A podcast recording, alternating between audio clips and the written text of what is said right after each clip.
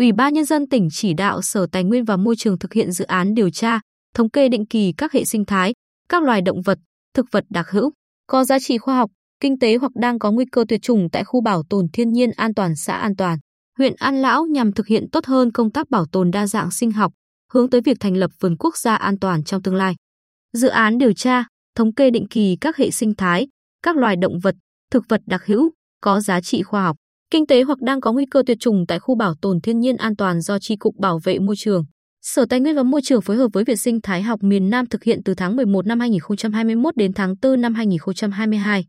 Tiến sĩ Nguyễn Việt Cường, Tri cục trưởng Tri cục Bảo vệ môi trường cho biết, dự án nhằm đánh giá hiện trạng đa dạng sinh học, xây dựng cơ sở dữ liệu và đề xuất các giải pháp bảo tồn đa dạng sinh học tại khu bảo tồn thiên nhiên an toàn.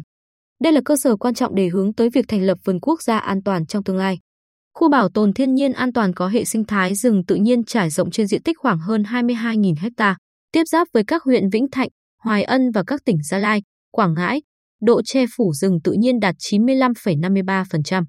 Hệ sinh thái rừng đặc trưng của vùng Nam Trung Bộ và Tây Nguyên ở đây còn tương đối nguyên vẹn, được Ban Quản lý rừng đặc dụng an toàn quản lý, bảo vệ nghiêm ngặt. Hơn nữa, nhiều năm qua tỉnh Bình Định cũng có nhiều chính sách hỗ trợ đồng bào dân tộc thiểu số bản địa ổn định sinh kế khoán bảo vệ rừng, hỗ trợ khoanh nuôi, tái sinh cây mây rừng để khai thác bền vững, cho bà con khai thác lâm sản dưới tán rừng. Nhờ đó, hệ sinh thái rừng đặc trưng nơi đây được bảo vệ tốt, ít bị tác động từ bên ngoài.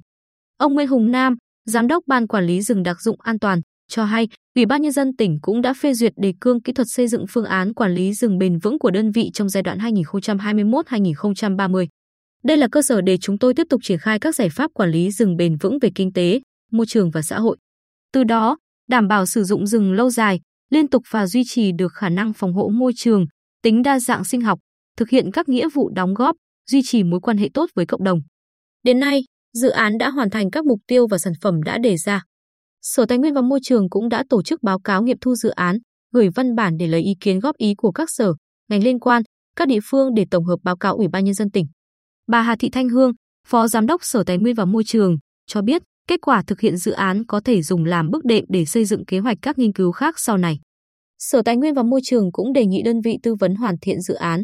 Trên cơ sở đó, chúng tôi cũng sẽ tham mưu Ủy ban nhân dân tỉnh đề xuất Trung ương thành lập vườn quốc gia an toàn, vườn quốc gia đầu tiên ở Bình Định trong tương lai, nhằm nâng tầm công tác bảo tồn hệ sinh thái đặc trưng, phục vụ nghiên cứu khoa học, phát triển du lịch sinh thái.